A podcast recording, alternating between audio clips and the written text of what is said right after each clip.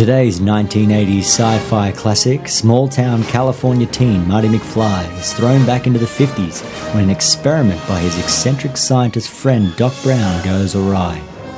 Traveling through time in a modified DeLorean, Marty encounters young versions of his parents and must make sure they fall in love or he'll cease to exist. Today on Soundtrack, let's go back to the future.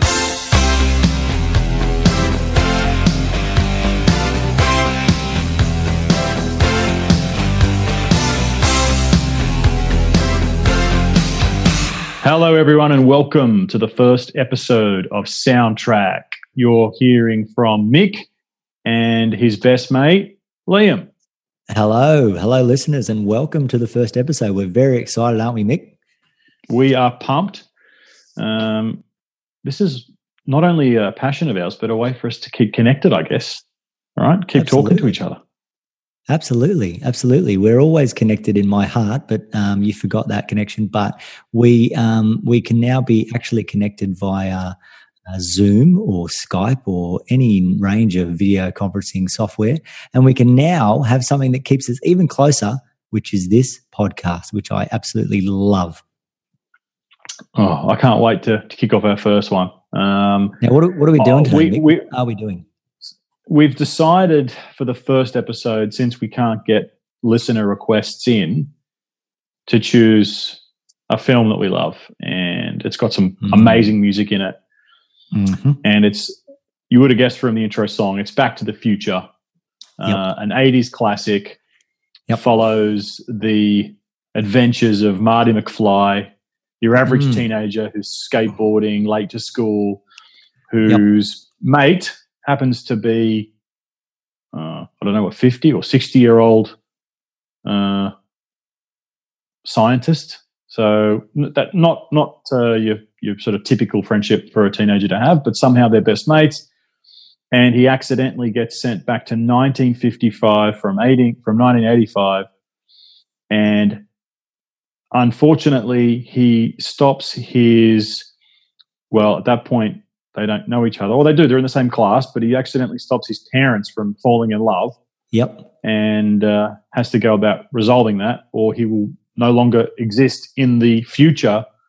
Um, so, well, a bit of a spin out. It was a film that uh, lots of different um, producers sort of turned away. There were a few there that thought it was a bit too risque. The fact that he ends up trying to stop his mum from kissing him years in the in the past. So lots of Yep. lots of uh, studios weren't willing to go with it, but thankfully, after multiple attempts, they got it off the ground, and thank God they did because it's an absolute classic and um, definitely my, my number in my number. Well, it's probably my number one movie of all time. I got to say, Number At least the top three. Number one. It's definitely your top three. We know that. It's it's my number one. It's been my number one for many years, and I'm going to keep it as my number one. I think forever. My number two and three are a little bit different, and I'll just throw those out to you just so you get a bit of an understanding of who I am. Um, my number two is actually Back to the Future Two. Um, but my number three is a little bit left of center. You might Hmm. this uh, might throw you a little bit. Um, Back to the Future Three. That is, that Oh, rounds out my three. So yes, top three movies are the entire Back to the Future trilogy. So you can probably tell already that I'm a little bit excited for this one. I thought you were going to go with the piano, but you, you went left field there with Back to Future Three. And are they in that order? They're in that order, one, two, actually. yes. three? They're- Yep. Yep, they're in that order. When I was a kid, remember they used to show Back to the Future 2 a lot. They still do, I think. Channel 10 used to love it. Yeah. Back to the Future 2 was nearly on every single Saturday night.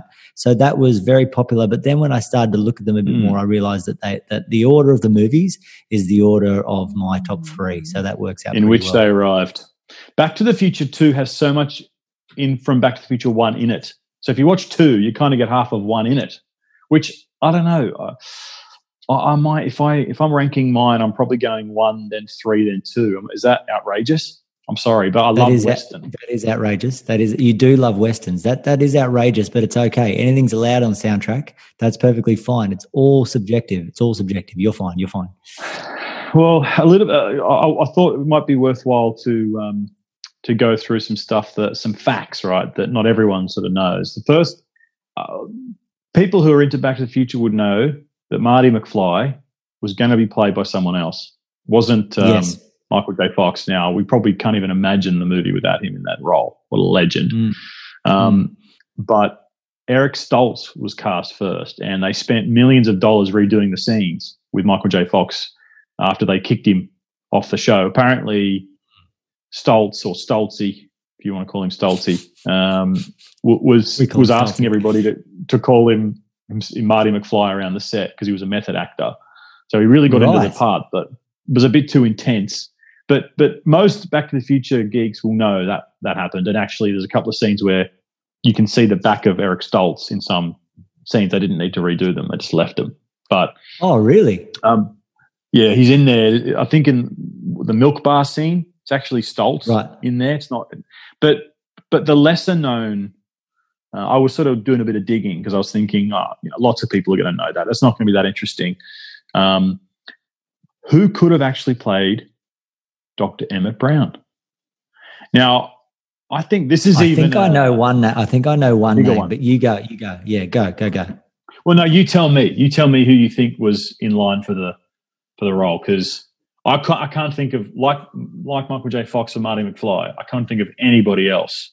No, Um, no. all right, Neither so can I. There, I. I do know one that I think I've read, but I only know one name. Can I tell you what that is? throw it out there. Yeah, go. The one name that I have heard is John Lithgow. Is that right?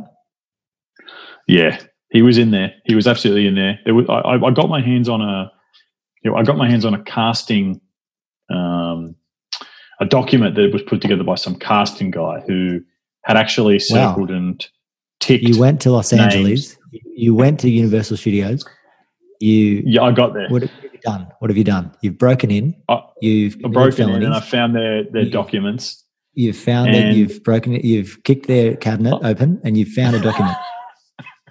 I literally have their shortlist, and here's here's some of the names. Actually, when you think about it, some of them seem pretty good and relevant. So, Jeff Goldblum was in there. He was he was shortlisted. Hmm. Whoa. Now that would have been interesting. Uh, I'm kind of thinking of his role in The Fly. You know that he was a mad Yeah. he was a mad scientist in that one. So they probably looked at that role. Um, he's always he's Harold always Ian Ramis? Malcolm to me. Yeah. Go. How? Oh wow. Harold Ramis. He's got the- um, he's got the hair. He, he had the hair. This is a funny a little one. bit wild. Yeah. Yeah. Randy Quaid from uh, Christmas Vacation. It was full. Oh. Mr. Fusion was full. John Cleese Oh, come on. Towers. Now we're now we're getting we're, we're getting crazy now. And then the last one that I saw that I thought was interesting was Gene Hackman was in there as well with a go. Gene Hackman would have been funny. He would have been a That really have been intense. Dr. Brown. He would have been. He would have been. You wouldn't want to mess. Strickland wouldn't want to mess with him. No, exactly. Totally different. but Christopher Lloyd, I mean, come on, like he's that is just Oh. who he is. Like he probably Yeah. has played other characters, and I know he's in the Addams Family and a few other things, but he just Mm, couldn't get away yeah. from that that role. It's No, just, that's him. no, no, no. He's always he's going always going to be tied to that, and so he should. I mean, it's such an iconic role, and he, he was absolutely perfect for it. And then there was a couple of others that were in the shortlist for um, Marty McFly, and these are quite funny. Johnny Depp No, um, and uh, Ralph Macchio from Karate Kid. whoa, okay, young, yeah, young kind of around the same time. that. Karate Kid, Karate Kid was the year before that, and yeah, I, I Mm. kind of get that. Yeah, a bit of a, a baby face kind of kid. No, it just would have been a totally different movie. Um, Yeah, but yeah, I mean, I'm glad it all, it all came together like that. Made it magic. They apparently the the the rights of Back to the Future are owned by Robert Zemeckis, and is it Gale? Somebody Gale, Mm, Bob, Gale. yeah, Bob, Bob Gale. Yeah, yeah, yeah, yeah. So they've basically said when they're alive, there won't be a Back to the Future four. Like they're keeping true to the Oh. trilogy. Then Fantastic. which which is awesome because look at all the crap that's coming out. You know, the Oh part man, four, they're part remaking. five They're remaking. Yeah, everything. And uh, I don't. I can't remember one that's good. I can't remember one that's decent.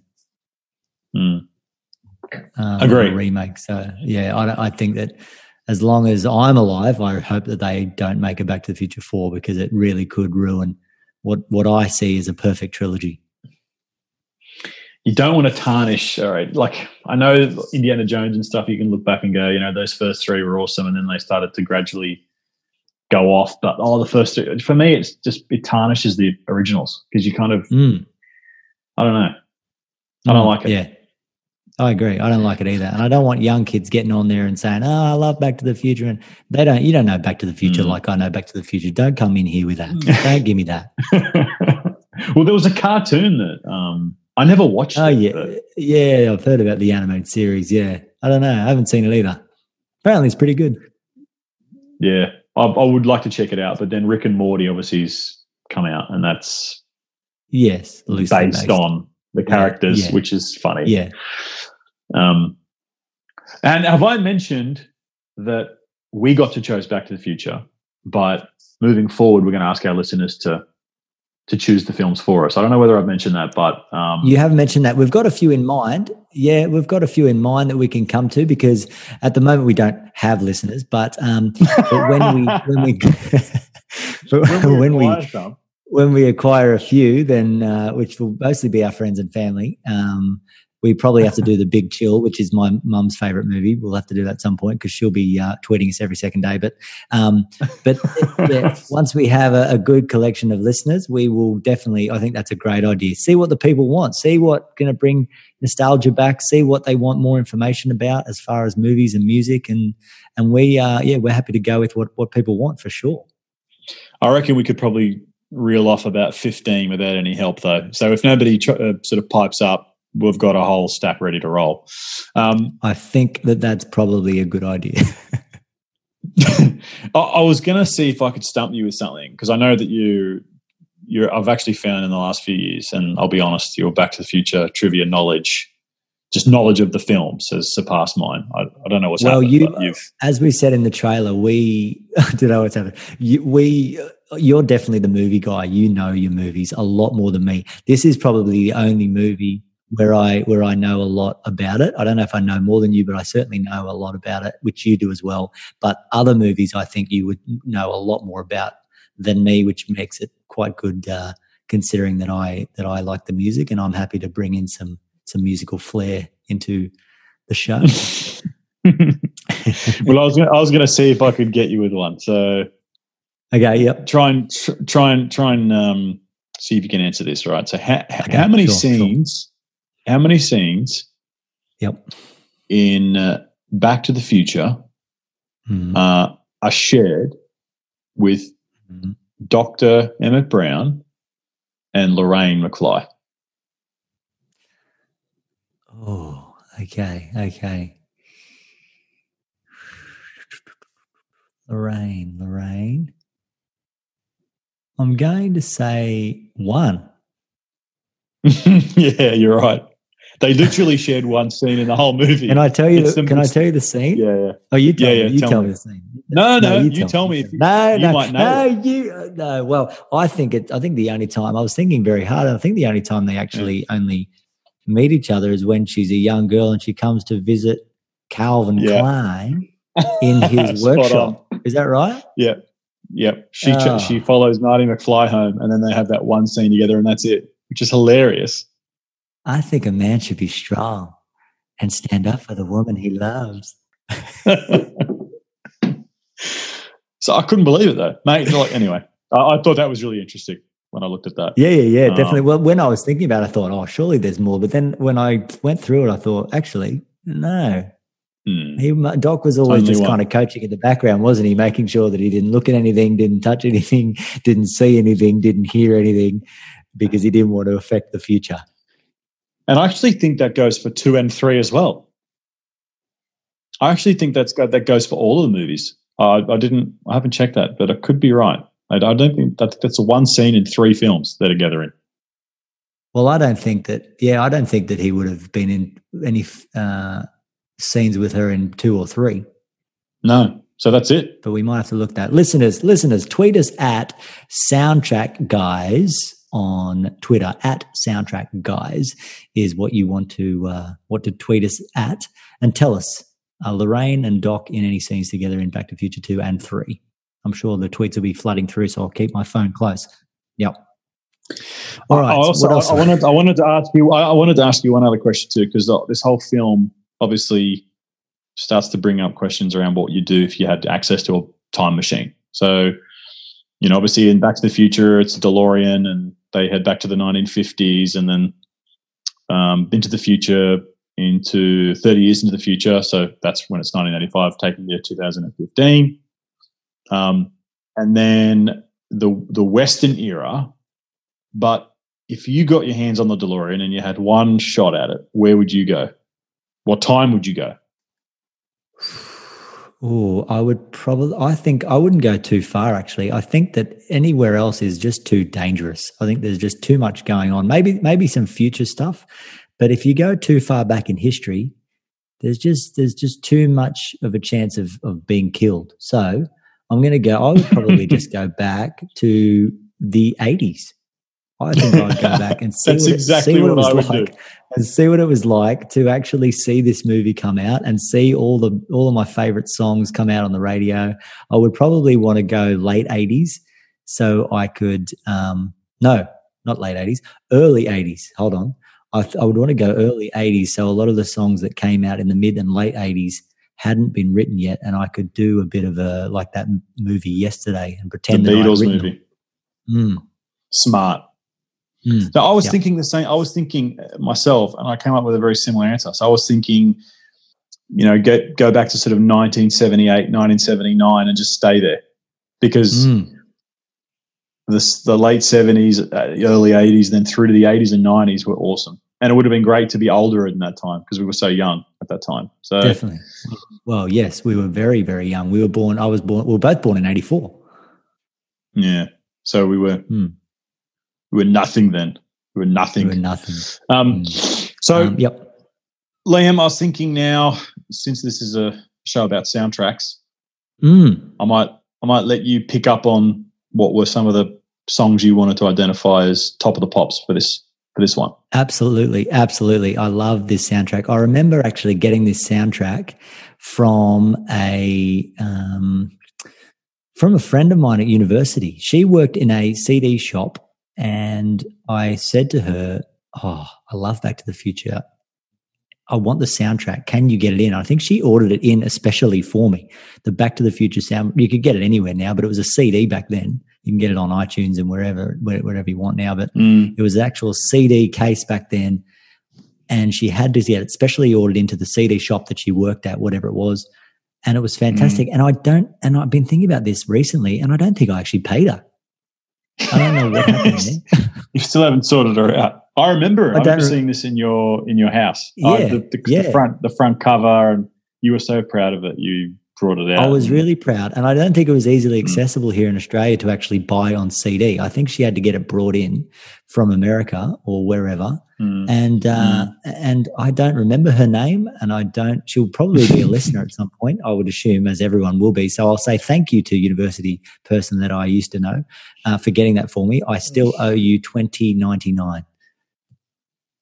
Twenty ninety nine. So CDs haven't really sort of gone up too much. What's a CD now? I mean, I don't I don't know if people are buying CDs anymore, but people are they? No, people aren't buying. No, they're not. Absolutely not.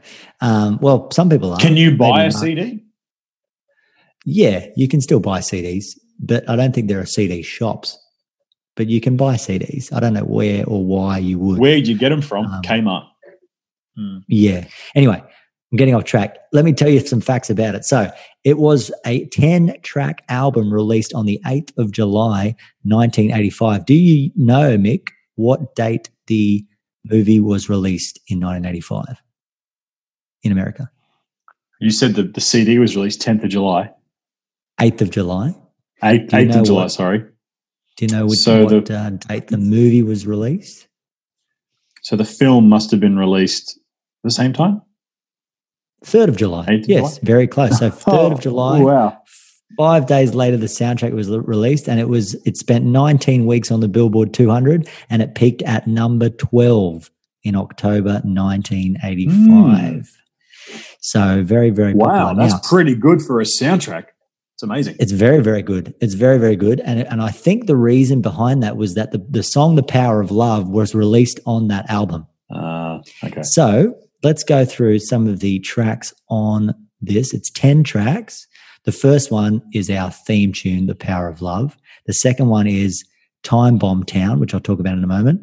The third was there were two um, orchestral scores that were actually culled from the the album. There was another album that was released later of the score of the just the the the, the, Ah, the separately. orchestral mu- separately. And two two that were culled from that which i think are a kind of collaboration of a lot of different parts of the movie were on this soundtrack as well. So the third was was called back to the future the third track. And it was by the by the outer, outatime orchestra.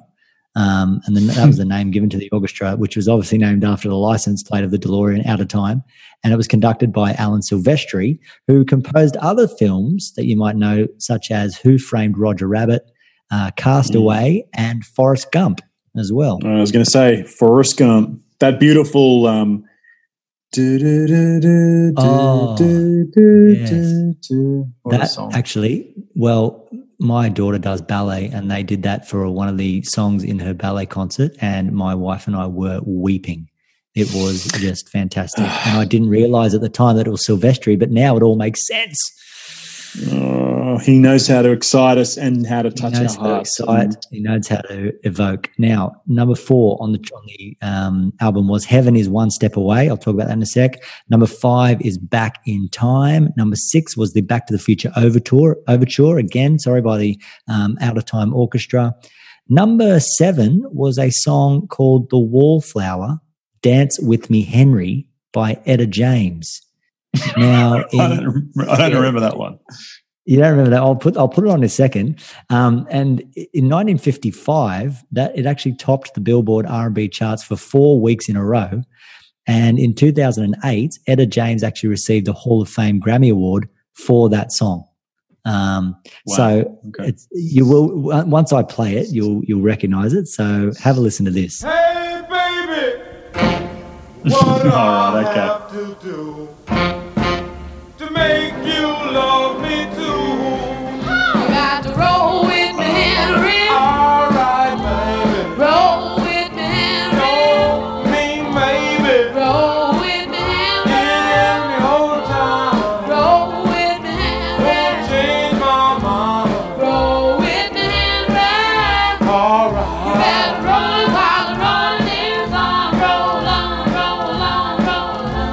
Sound familiar now, Mick? Absolutely.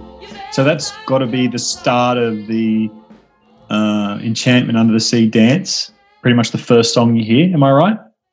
No, that that's that's the next track on the album. That song was actually playing in the in the cafe when he goes in and Oh. sees George McFly and Lorraine, and he tries to get him to go in there and, and talk to her, and he says that he's her density. See, you do know more than me about this movie. I don't know when it happened, but it, you took over.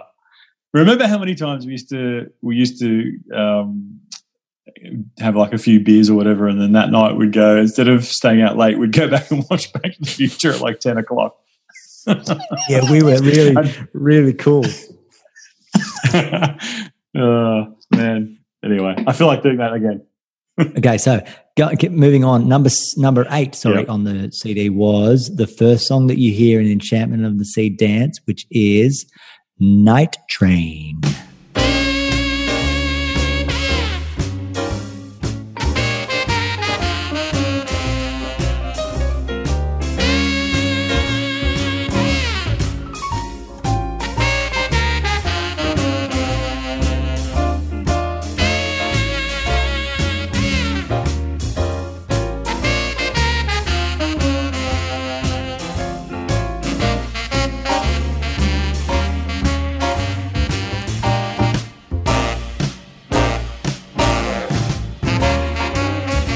Yeah, Night Train you would have recognised from the start of the Enchantment Under the Sea dance. Um, also, which I'll talk about a little bit later, which number nine on the track was Earth Angel, Will You Be Mine? And the last track on the album was Johnny B. Goode. And Never heard of it. It's credited on the album. Don't believe you. No, the uh, the um, la- it's credited on the album and in the movie as Marty McFly as the singer, right?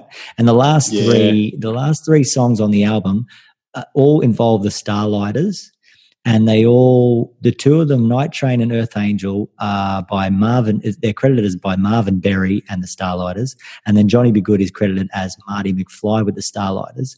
Um, now we know that Marvin Berry was actually played by Harry Waters Jr., who who did sing those who did sing Earth Angel, so he provided the vocals there.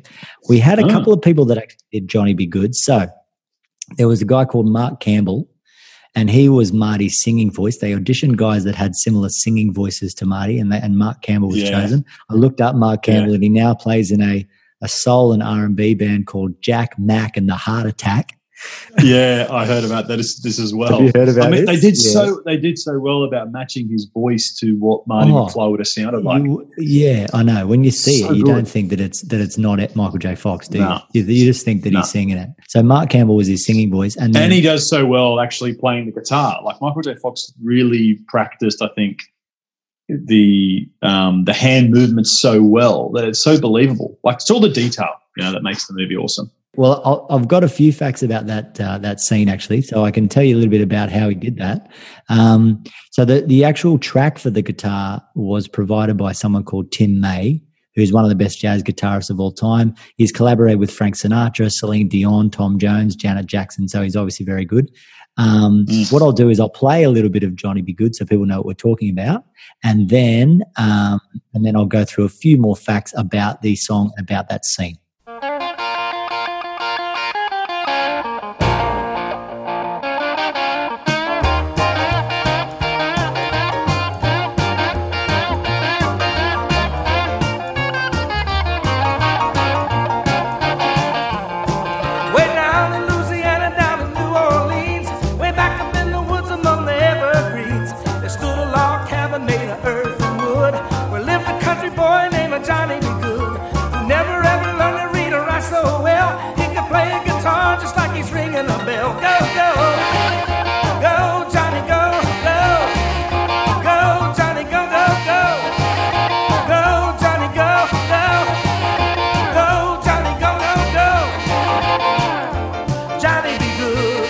Now, think back, think back, Michael, to this scene. There are a lot of interesting musical facts in this scene that I'm going to go through, and facts about the song and about how how Michael J. Fox got into it. So, um, it was actually composed and performed by Chuck Berry in March 1958. The song "Johnny B. Goode."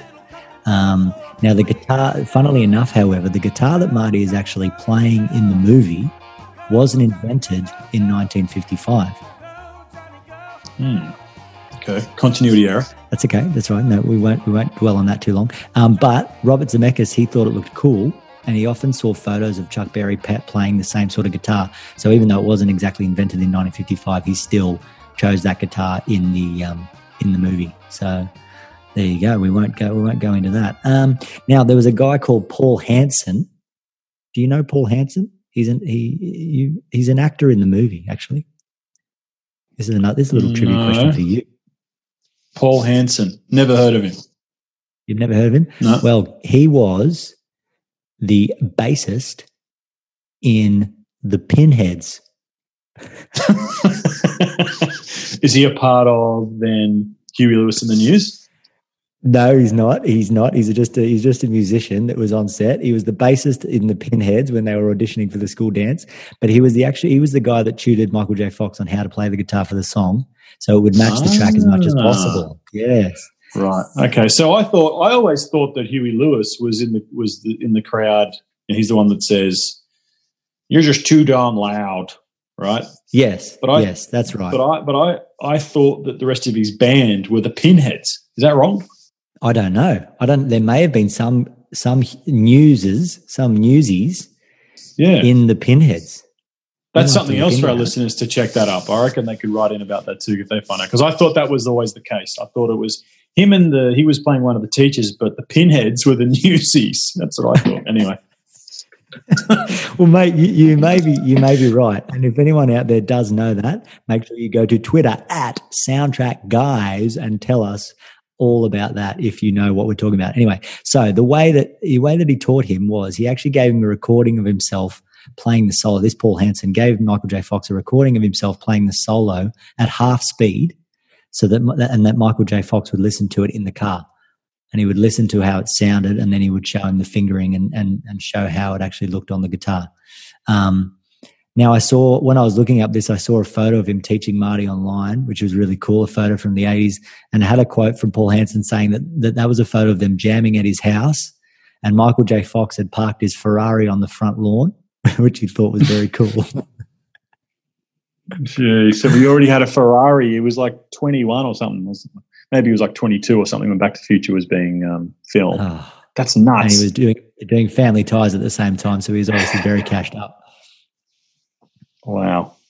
Um, Mm. Anyway, so now Paul Hansen actually had to teach two people how to play Johnny B. Goode. Do you know who the other one was? Two people how to play Johnny B. Goode. Mm, His stunt double? nope. Okay. That's the best estimated guess I can give you. Who? Okay, Eric Stoltz. of course. I, but I, I would have thought they never got to that scene. They must have filmed that scene early in, in the I think, in the yeah, I think they the filmed end. that scene quite early. Yeah, I think I recall reading that they'd filmed it quite early in the in the whole thing. Um, so there you go. So Eric Stoltz as well.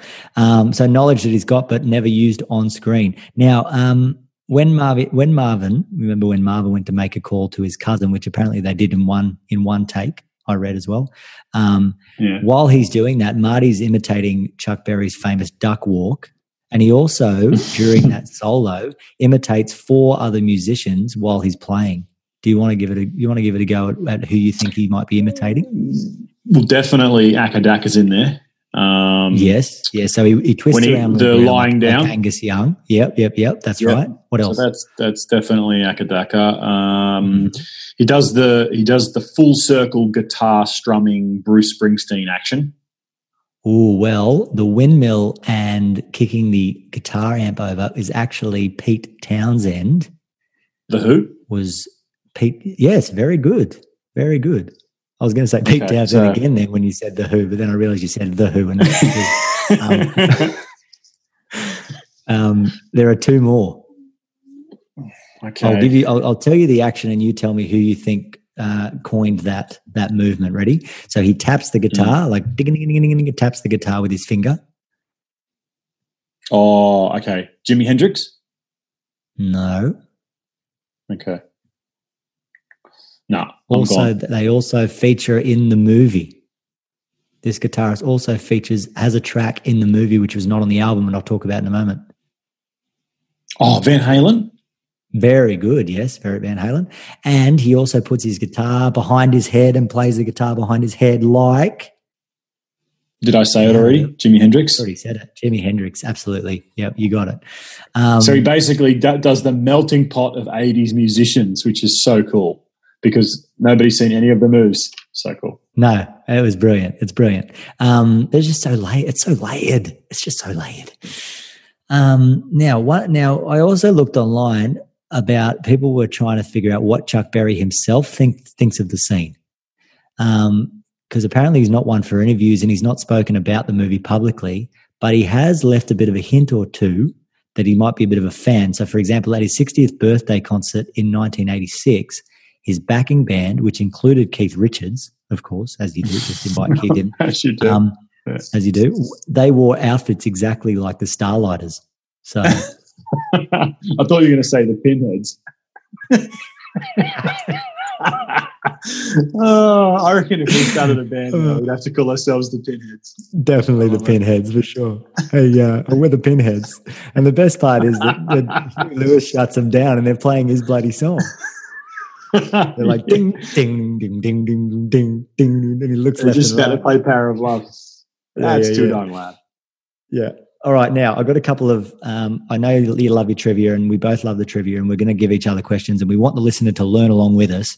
So this That's is right. for you, listeners, and also for Mick. You ready? I'm going to play a couple of songs for you. Yeah. And I want you to tell me where the song is featured in the movie. You ready? Okay. All right. Cool. This All will right. be fun. Here we go. Here's the first one.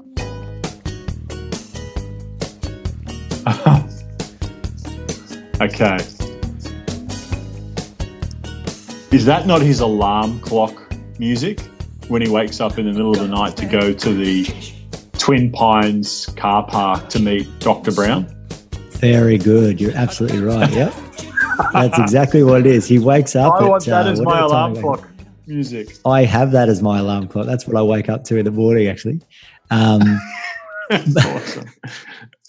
but uh, yeah, no, you got it spot on. He wakes up to, and that's that's the song that comes on the radio on his alarm clock, um, and that's number two on the soundtrack, which is called "Time Bomb Town." Do you know who sings it? Oh, no, that's too hard. Oh, no. Sorry. When I say the name, okay, that's all right. When I say the name of the of the of the person, you might be able to tell me what their what band they were in. So the the Time Bomb Town singer is Lindsey Buckingham. Ah, Fleetwood Mac. No way. That's it. That's it. Yeah, yeah, yeah. He was That's doing awesome. Okay. around, that, around that time. He was doing a lot of solo projects on the side, and that song. Interesting fact about it: it was written for the movie as well, and he played every single instrument on the recording except for the drums. At the same time, I've seen him play some music which is ridiculous when he plays like literally when he, he literally plays like two different. I don't know what the song is. He's playing two different um, notes on one guitar. Is this on the dance when the Fleetwood Mac the dance, and he's playing? Um, what's that? Looking out for love. Yeah, looking out for love. The night so still. Yeah, My That's- like yeah. he literally plays two different keys. Like it's ridiculous. Anyway, yeah. So obviously not at the same time. But I don't know, no, but but yeah. there- So there's an interesting fact about it. Okay, so that's one of them. The next one is is trickier and is isn't as prominent in the movie at all. But I want you to tell me where you think this might be.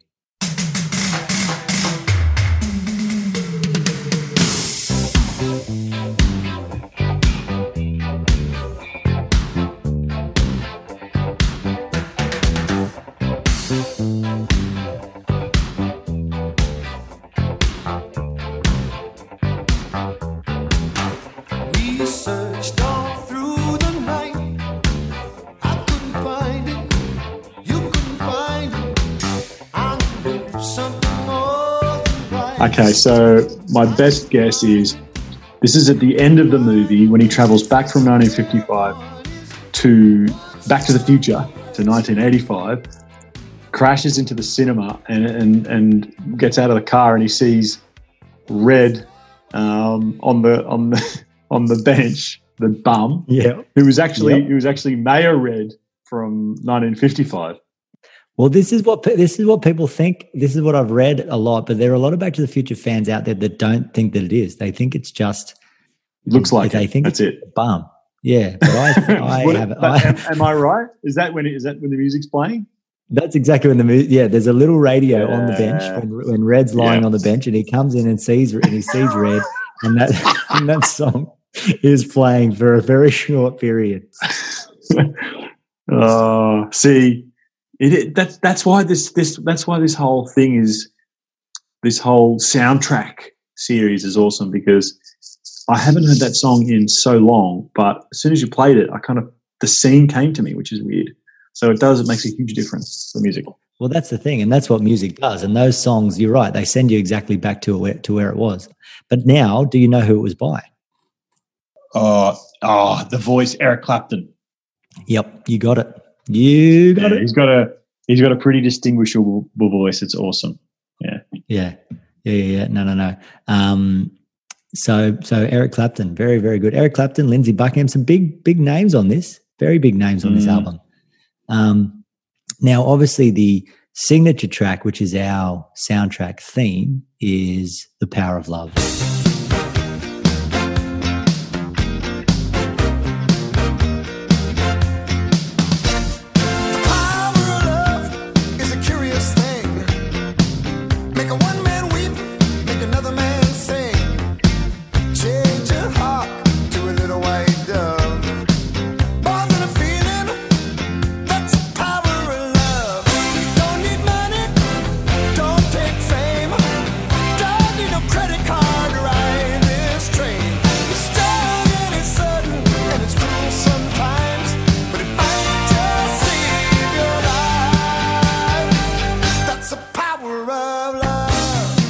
Became the band's first song to hit number one on the Billboard Hot 100, and it was also nominated for an Academy Award. Um, now we know that Huey Lewis was the high school band judge, and he rejects the uh, pinheads, as we've said already. but uh, um, it almost didn't happen. I read online actually.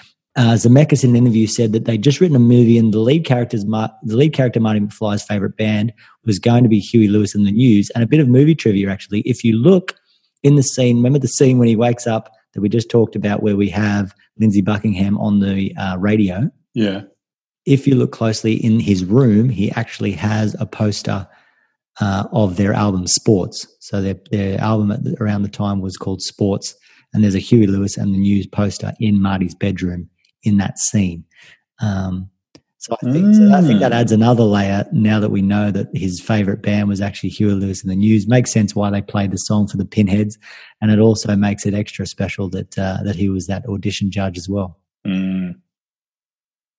I mean, the power of love, like in terms of in terms of a track, like uh, it just continues to get played on the radio now. Like you hear it all the time. Yep. It's a it's an awesome song. It's it kicks off so nicely. It's just, you've got an awesome uh, uplifting tone at the start of the song. Yep. It just continues all, all the way through the song.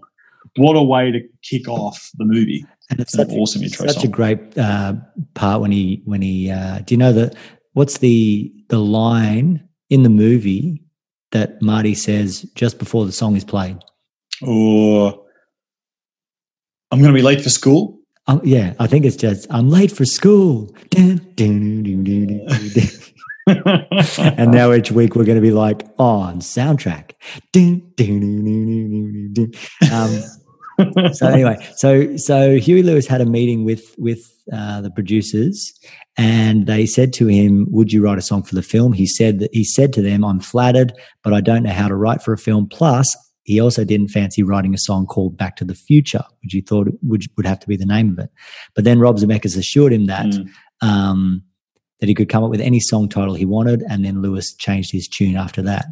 Um, Huey Lewis said that I told Bob Zemeckis the next thing I wrote I'd send to him. Um, and so he wrote Power of Love. He'd not read the script or seen the film before he'd actually written it. Um, and he used it, it- they used it perfectly.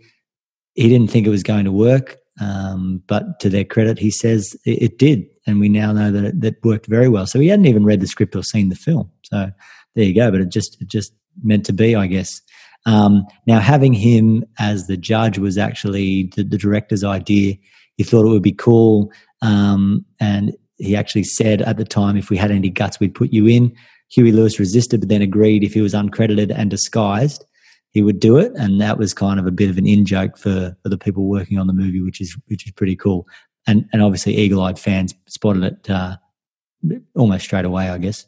Um, and he also says in the interview that we had a lot of hits before that, but The Power of Love was their first international hit. It was released before the film, um, and the song was actually number one when the movie came out, which means that we probably put it out there about a month before that, because in those ga- those days it took a really long time to break a new song. He said it was huge for the, for them, and they started to tour Asia and Europe and everything, all because of The Power of Love. So it really skyrocketed Huey Lewis and the News to to new heights. Um, which is which is you know to be expected with a song so good.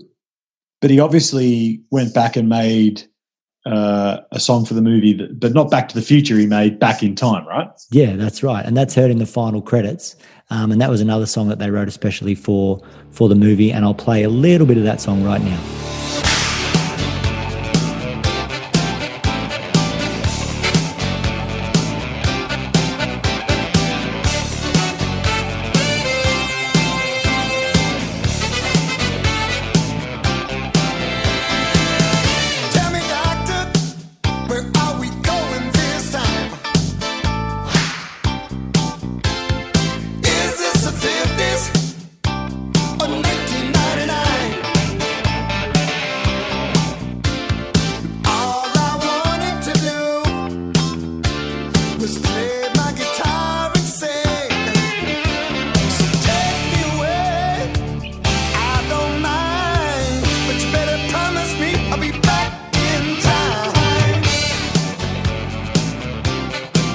So there you go, Mick. Another Huey and the News classic that we all love from the end of the film.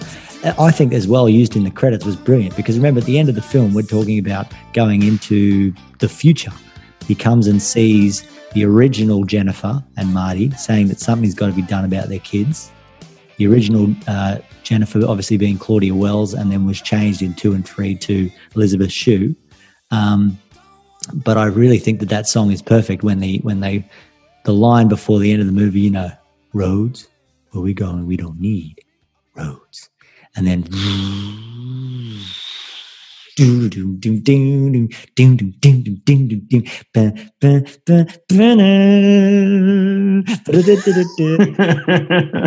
it just gets you excited for the next movie and gets you excited about everything you've just seen and and try and process everything that's happened in the movie. Um, all right, now Mick, oh, I know you, I know you love some extra little bits and pieces and I did a bit of digging today, and you're going to love this. There are actually five songs that don't actually feature on the soundtrack, but were in the movie. Are You excited about this? Okay. I'm very excited. and I think I already have one in my head right okay, now. You, you've probably got one, so just hold that there for the moment. I want you to tell me. I'm hoping that this will work. It probably will. That's okay. I um, I would like you to tell me where these songs were found in the movie. So this one, first, first one's from um, uh, John Philip Sousa, and it's called the Washington Post. Here we go.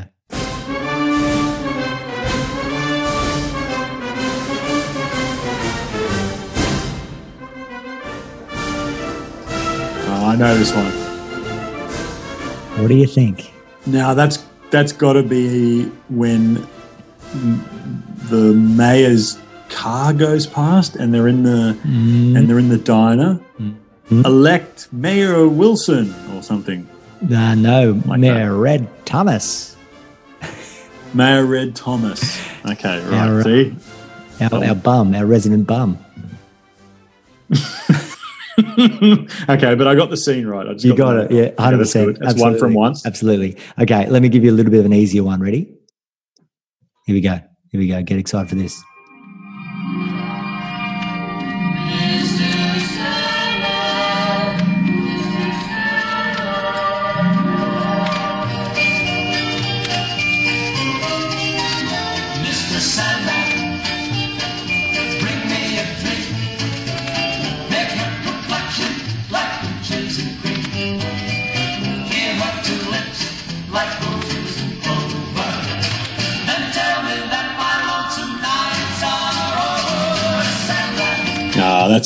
An easy one. Marty McFly, when he first arrives in 1955, he's stumbling around Yep. and he walks past a, a petrol station and all that sort of stuff. Yep, yeah, absolutely. That's completely taken me straight to that scene. That's brilliant. And that, that was actually seamlessly transitioned into a part of the movie score, if you remember. It goes from the Sandman and it starts to get this kind of dark kind of overtones in the score that makes that song kind of quite creepy because uh, Marty's obviously. Ah, that's right. And it kind of. It sort of drowns out. Yeah. Mr. Sandman. it kind of blends Mr. out, and then the score comes in with a bit of a, a bit of a kind of ominous, ominous kind of score that comes Yep. behind that to make him think, okay, uh, we're not in Kansas anymore, uh, uh, Doc. Anyway, um, so next one. Let's see if you Okay. let's see if you recognise this one. Okay, ready?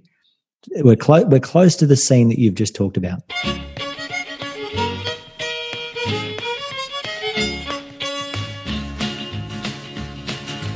Born on a mountaintop in Tennessee, greenest state in the land of the free.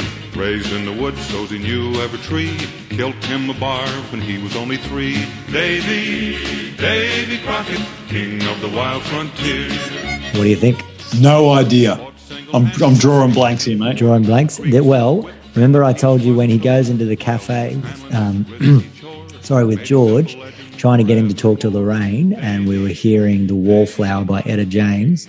Well, when he first goes into the cafe and he wants to make a phone call, that's the song you Ah. Yeah. No. I, I haven't, for some reason, my brain hasn't intercepted that one. have a look at that. And when he when he walks in, you'll hear it very lightly on the radio when he walks in and he asks for a Pepsi free, and then he asks for a tab. He's, and uh, the guy is very very very very confused. And he asks him something about being in the Navy because he's wearing a life preserver. What happened, kid? You jumped ship? Now, the next one, let's see how you go with this. This one might be a little bit easier actually because it's not, it's actually quite prominent in the film. It's not in the background. So, and I think you'll really enjoy this one. You ready? Yep. Here we go.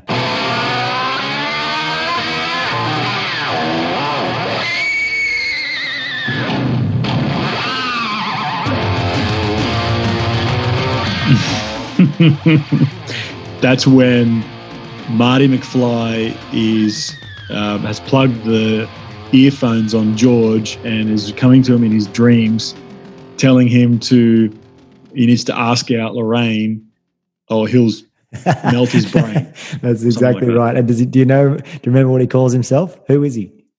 Darth Vader From the planet from the planet Krypton.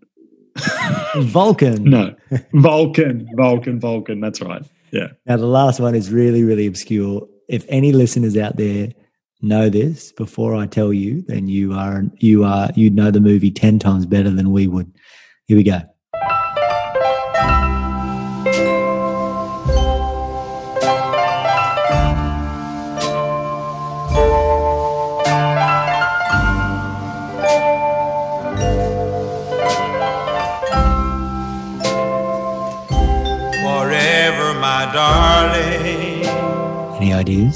It's a really, really nice song. It's a lovely song. But I can't got- place it. It's Johnny Ace pledging love.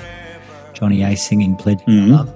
I actually, when I read about where this was in the movie, I actually didn't believe it. So I went and rewatched the scene, and you really can't hear it that well, but it, it is in there. There is you, you can just hear it very faintly, and it's actually played in the car when Lorraine and Marty arrive at the Enchantment Under the Sea dance, and they're talking about I'm almost 18, Marty.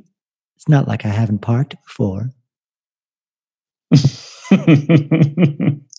and and like looking back at that scene now, that is the weirdest scene ever. But at the time, probably didn't feel so weird. Now it feels completely and utterly off the charts. but anyway, Anyway, that's okay. We won't talk about that. But uh, yeah, so there we go. It was on the radio when they were when they were sitting in the car. So that that that's the high distinction stuff right there. If you know anything about that, then that is that's some serious fandom. I'll tell you what. yeah, if you got that, that's amazing. Well done to you. Well done to you. All right. Well, Mick, that's that's all I've I've got for music facts. I hope you enjoyed some of those things. I think I think I I, I gave you a Oh, few little bits I and loved pieces that you may not have known before. That's good. Absolutely, and I'm in the mood to go back watch um, Back to the Future again right now. It's bringing me um, back to that movie again. Well, I think that's exactly what soundtrack's going to do for a lot of listeners. I think they're going to be hearing these songs and going, "Really, that song was in the film." I don't remember that because I'm sure there are a lot of movies that probably have very famous and well-known songs somewhere in the film, but you may not actually notice that they're, that they're there. So I Mm. think that there will be a lot of listeners that want to rewatch movies that we go through, see where those songs are, and really tune into the music in the background rather than just having it as as something in the scene that you don't quite notice. They'll really tune in, I think, a little bit more, which is which is great. Yeah, for sure. Um, so before we finish up, I think it's a good reminder to ask our listeners to tweet or email us their uh, requests for films they want us to cover. As we said at the start, we can literally rattle through a stack of movies ourselves, but it'd be even better to, um, you know, appease you guys and, and do the ones that you want us to do. And maybe we might even stumble on a movie we haven't seen. It'll force us to watch it, which would be awesome to watch something new. Absolutely. Absolutely. Um, so that email is soundtrackpod at gmail.com. And as I said earlier, the Twitter feed is at soundtrack guys. Follow us on Twitter and subscribe to this podcast wherever you get it. Make sure you don't miss an episode. And um, yeah, Mick, it's a pleasure as always. Liam, absolutely. Good to chat to you, mate. Can't wait for the next one. We will see each other next time. And listeners, we will see you next time. Thank you for listening to Soundtrack. We're going to leave you with another fantastic song from Back to the Future.